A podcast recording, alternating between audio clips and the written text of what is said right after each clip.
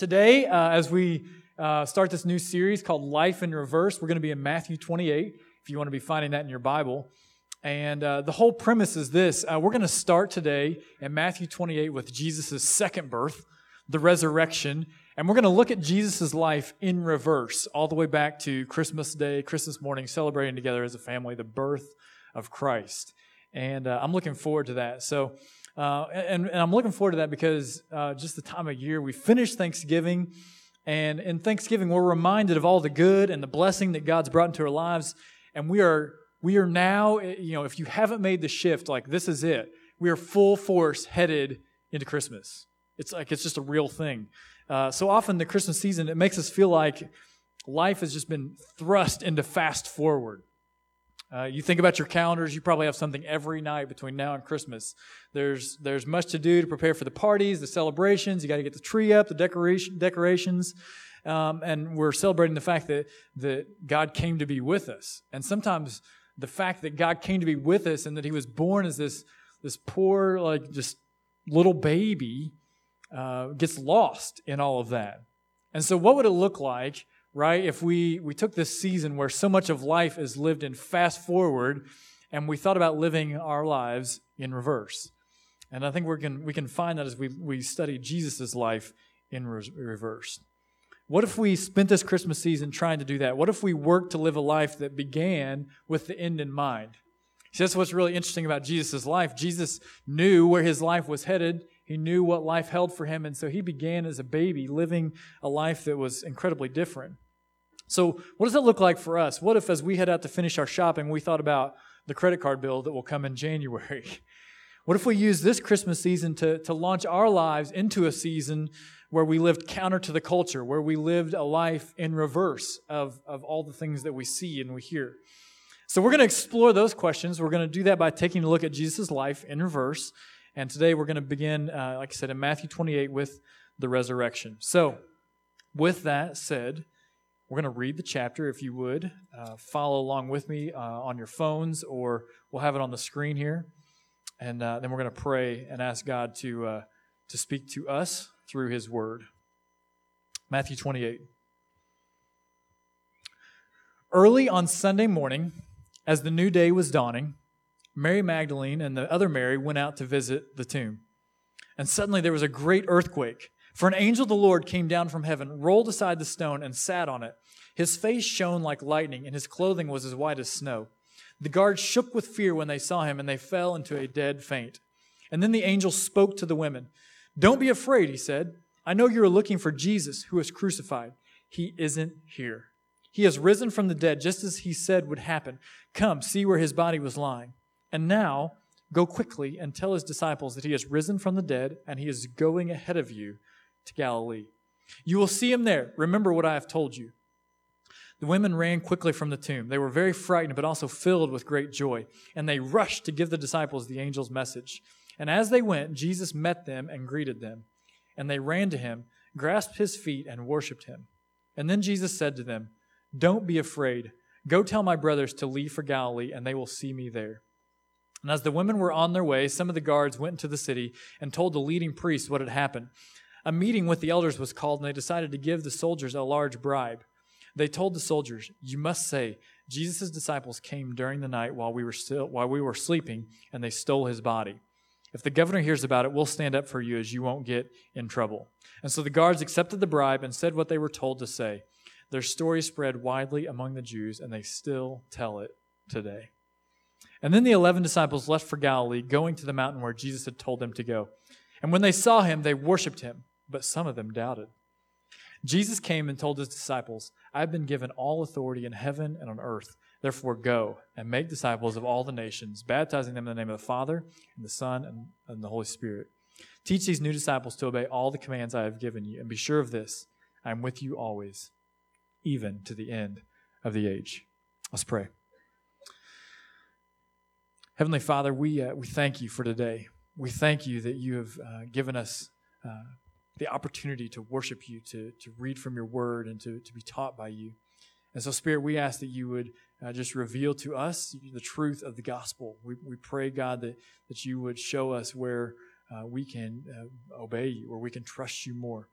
God, we pray that you would help us to think about living a life that, that looks different because of the life that you have given to us that is eternal. And so, God, we pray all this in the name of Jesus. Amen. As we think about this idea of living life in reverse, it, it, dawns on me that, that the whole world is, is screaming for us to change the beginning of our story. It wants us to change the beginning of our story. On Monday afternoon, um, uh, a gentleman walked into to the church, and um, he was he was looking for some help. And I asked him what kind of help I could help him help him get, and um, it took him a while to, to really figure out what he needed. And eventually, he said, "Well, what I what I really need is a ride to Frankfort." I said, "I can do that." And so we we start on the ride to Frankfort, and I start just asking questions, trying to create conversation with him. And I, you know, I started asking him about where he's where he's come from, where he's been, how he ended up in Shelbyville, why he's headed to Frankfort, all these things. And he's he's got different answers for each of those things. And um, funny enough, I asked him where he was born, where where he started life, and he said I was born in Bedford, Indiana. I said, No way.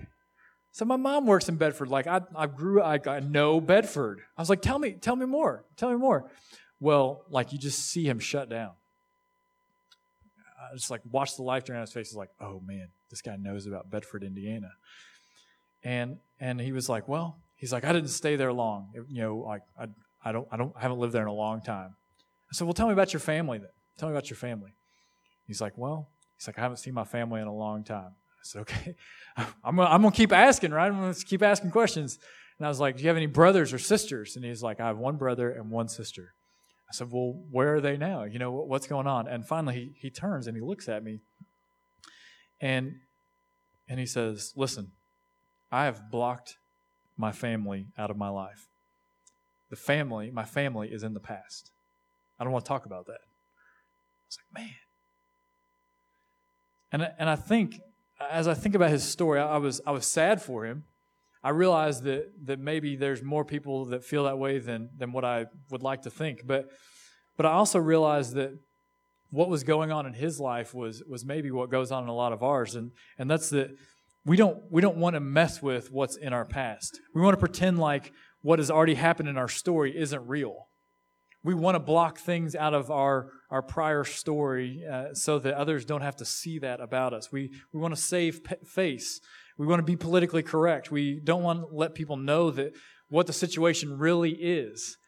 Uh, and all these are examples of us trying to hide what's already happened in our stories. We want to hide what's already happened in our stories, and we're, we're afraid of that. And that's exactly what the guards that we read about here in Matthew 28 wanted to do too. We read in verses 11 through 15. Um, it says this As the women were on their way, they were on their way to tell the disciples, some of the guards went into the city and told the leading priests what had happened. A meeting with the elders was called, and they decided to give the soldiers a large bribe. They told the soldiers, "You must say Jesus' disciples came during the night while he were, while we were sleeping, and they stole his body. If the governor hears about it, we'll stand up for you, so you won't get in trouble." So the guards accepted the bribe and said what they were told to say. Their story spread widely among the Jews, and they still tell it today. You know, this is such an interesting part of, of this story because you know, so often we, we just talk about what happened with Jesus and we forget that there's this whole other group of people that to this day are still in denial about the fact that, that Jesus is alive. And it all goes back to these two guards who, who would have been scared. they, they were scared because they'd failed to do their job. There was a failure in, in, or perceived failure to, to guard the tomb. They had failed. And so instead of just saying, we don't know what happened, but Jesus, maybe he really is alive, there's this whole story concocted to, to cover up what had actually happened. And that's the story that's told to today.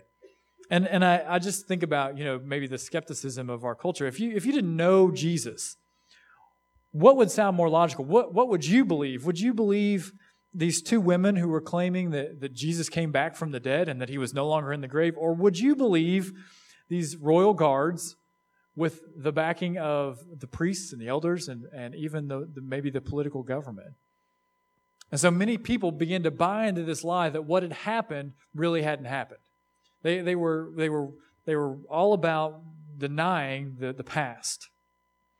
And I think there's some ways that we fall into this same behavior, uh, some ways that, that maybe uh, look a little more tangible for us, uh, especially when it comes around to Christmas time.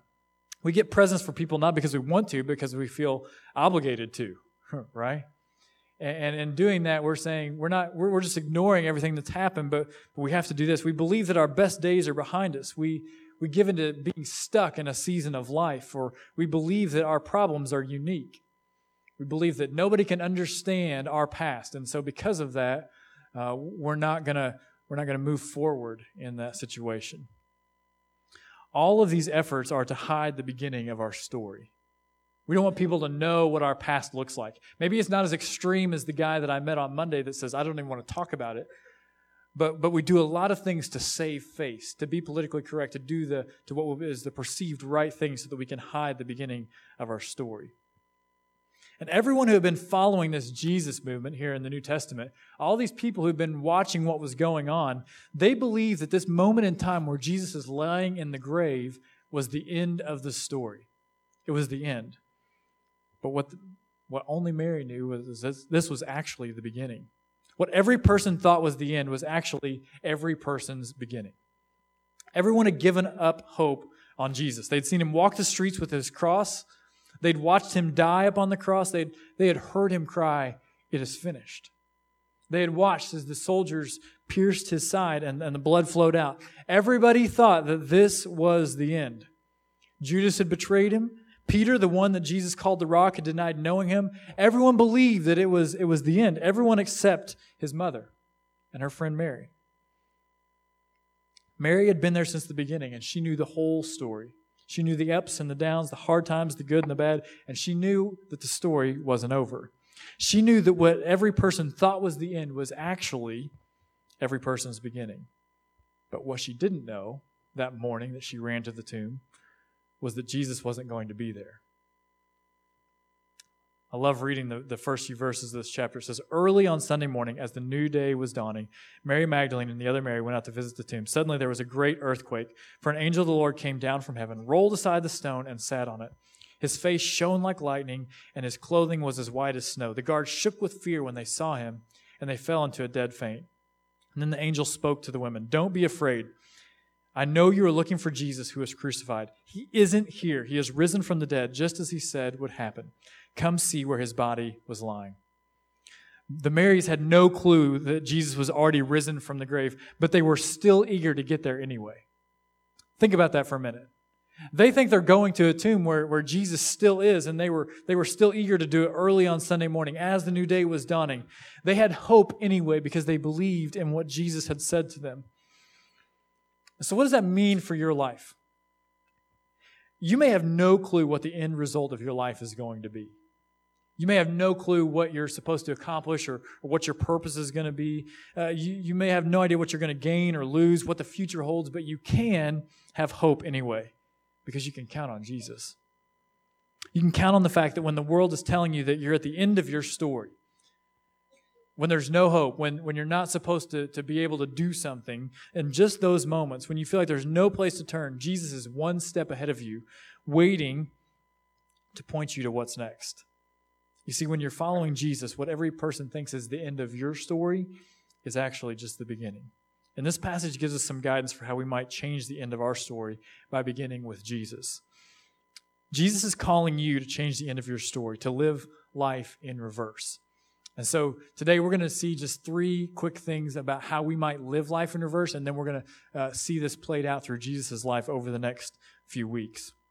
Number one is this believe that every encounter with Jesus is a new dawn.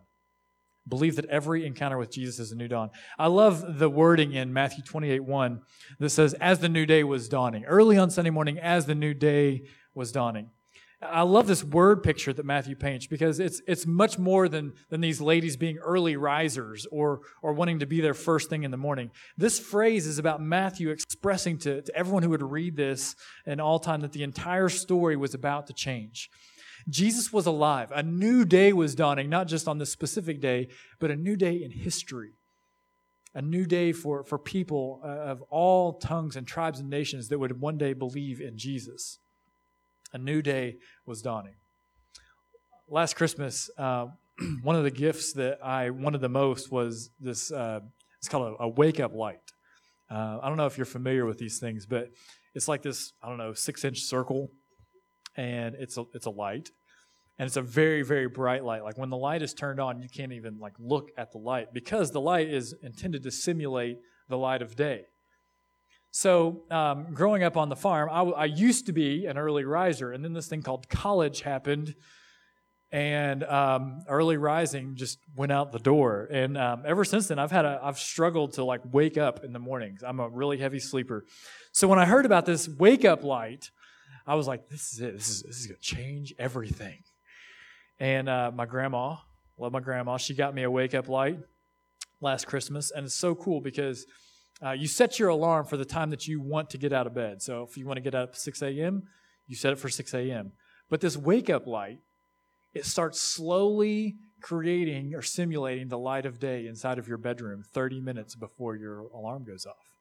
It's crazy, right? So like at 5:30 the little light starts coming on and the science behind it is that your body begins to wake up because of the light in the room and by the time it gets to 6 o'clock you're like all fresh and cheery and ready to wake up in the morning. It's like half true, okay? it really does help you wake up better. I, I, will attest to that. Like, there's been a couple of times that I'll wake up at like 5:58. I'm like, wow, this is awesome. This is great. I'm like ready to go. But then there's still those days where, like, if you choose to go to bed at two o'clock in the morning, six o'clock is still too early, right?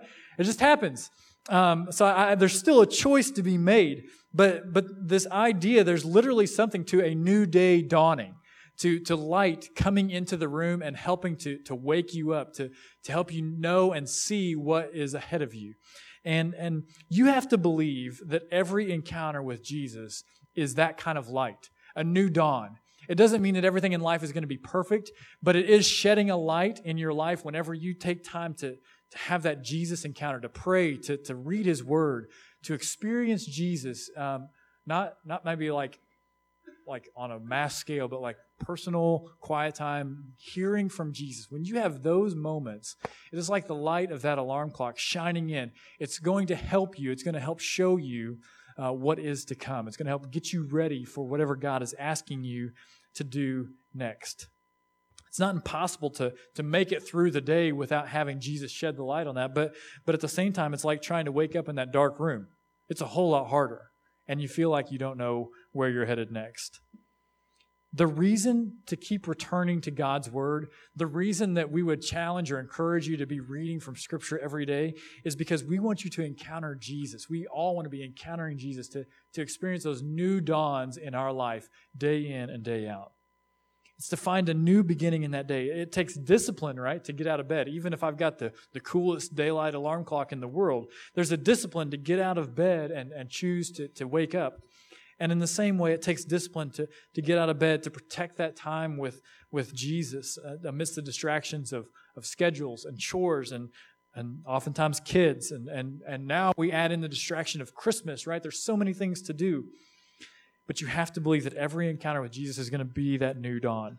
That in those moments that you spend with Jesus, something new will start in your heart. It will start in your life if you will take the time to pursue Him in His Word and to hear from Him.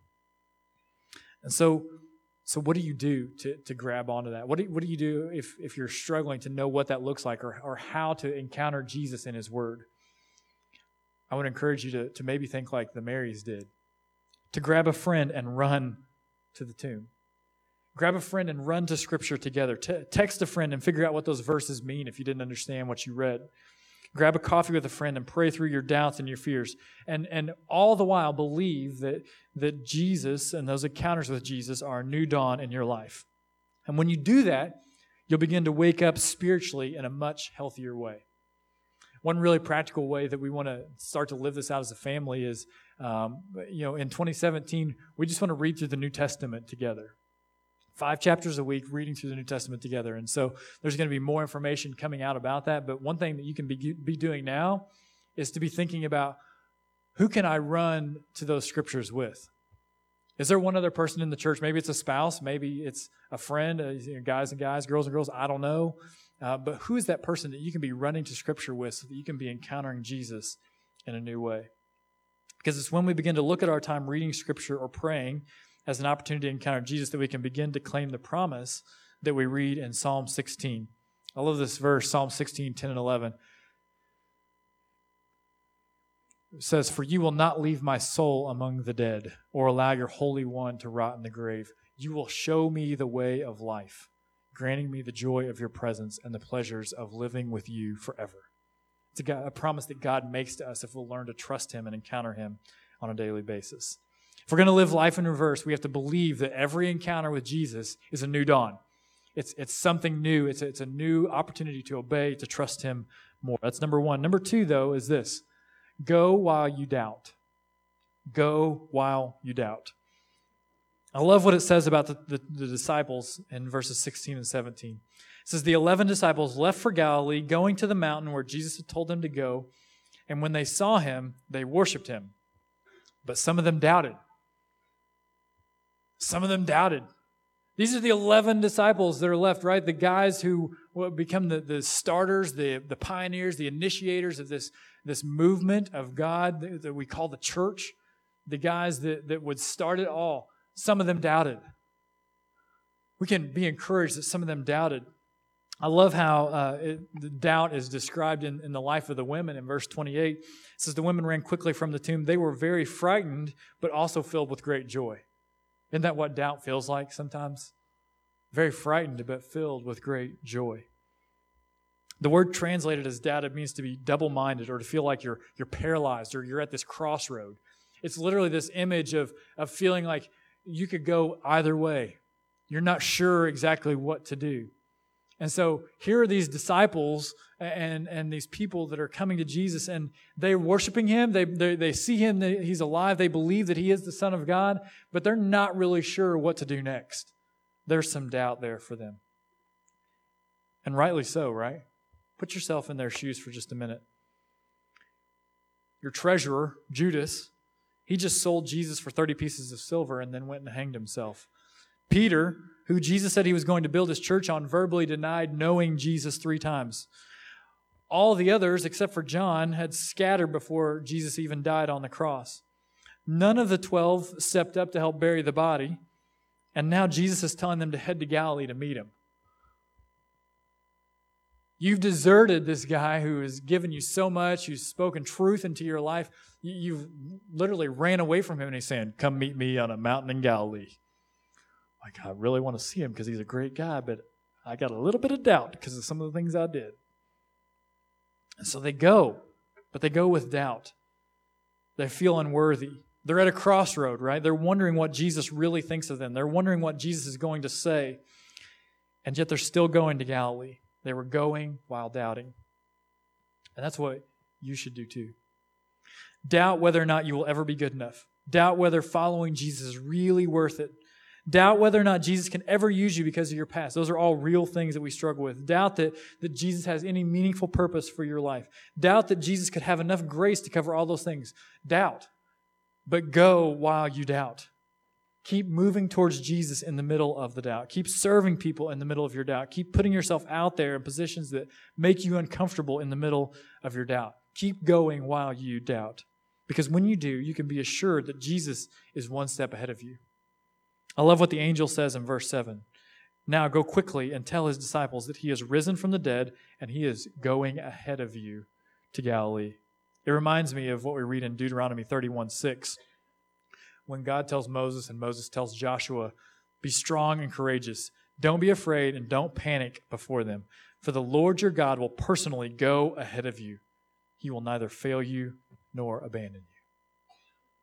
So believe that Every encounter with Jesus is a new dawn. Keep going even while you're doubting.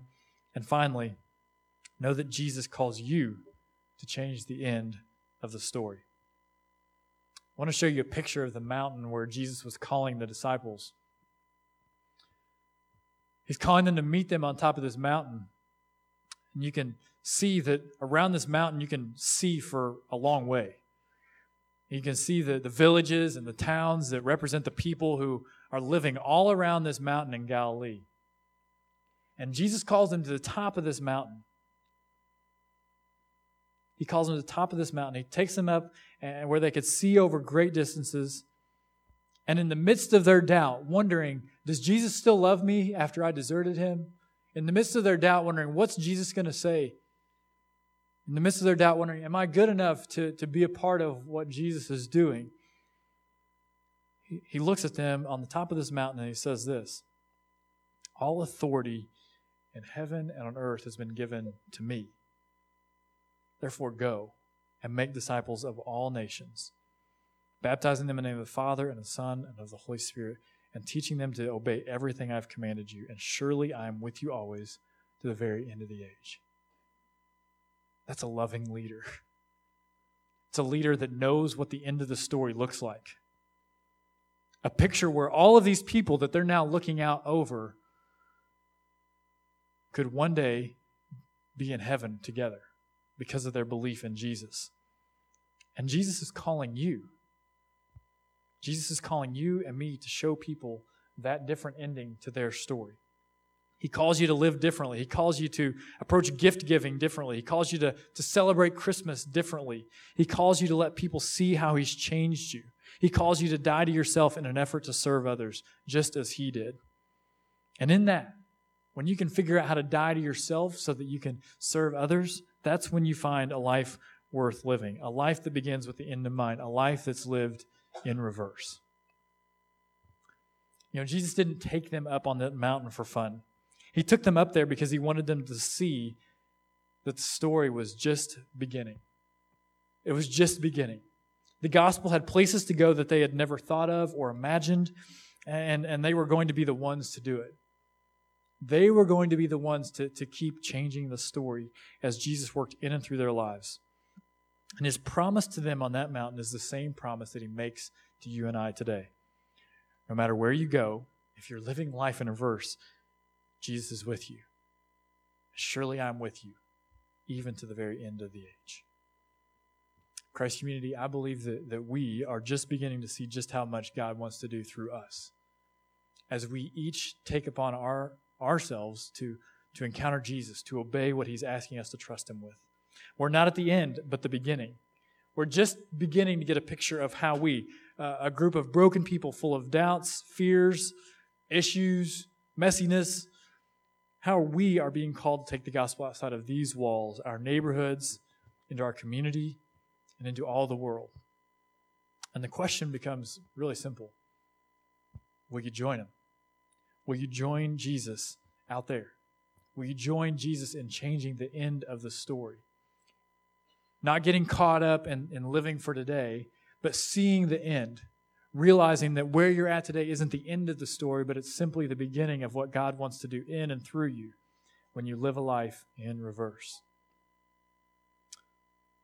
Psalm 49 15 reminds us that the same power that rose Jesus from the grave is, is living within us. It says, But as for me, God will redeem my life. He will snatch me from the power of the grave. Today, as the, the band comes and sings, leads us in singing, uh, I want you to think about where you are in life. If you bought into that lie that, that maybe today is like you have no hope, you're not sure where to go next, you're not sure what to do next, or are you believing that, that, that Jesus has snatched you from the power of the grave? That he's given you hope and a new life and a new beginning in him. As we respond to that, uh, maybe you need to, to learn more about who Jesus is.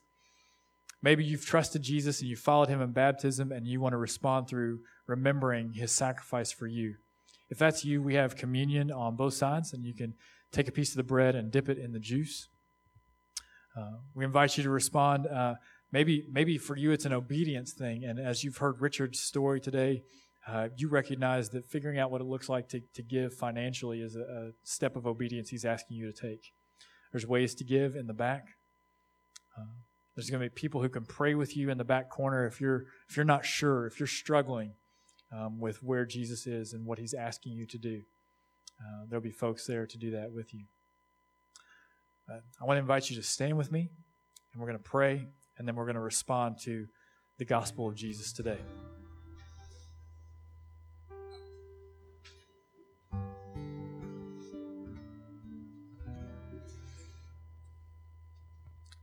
Father God, we thank you that when we trust you and we live a life for you, it's just the beginning.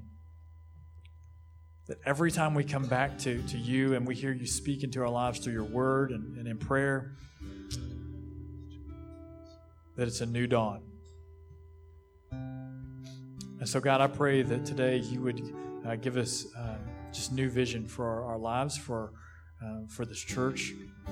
God, I pray that, that you would continue to give us the strength to obey whatever you're calling us to do.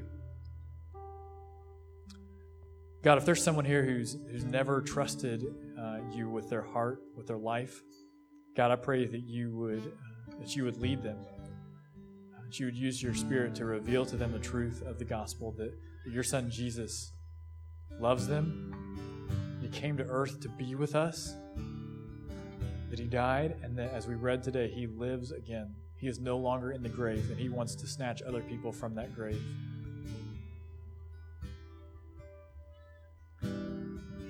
God, we are so grateful for all that we have in this season. And I pray that you would help us to, to see how we might live life in reverse so that others take notice. Not notice of us, but notice of Christ in us. God, be with us just as you were when you sent Jesus. We pray in Jesus' name. Amen.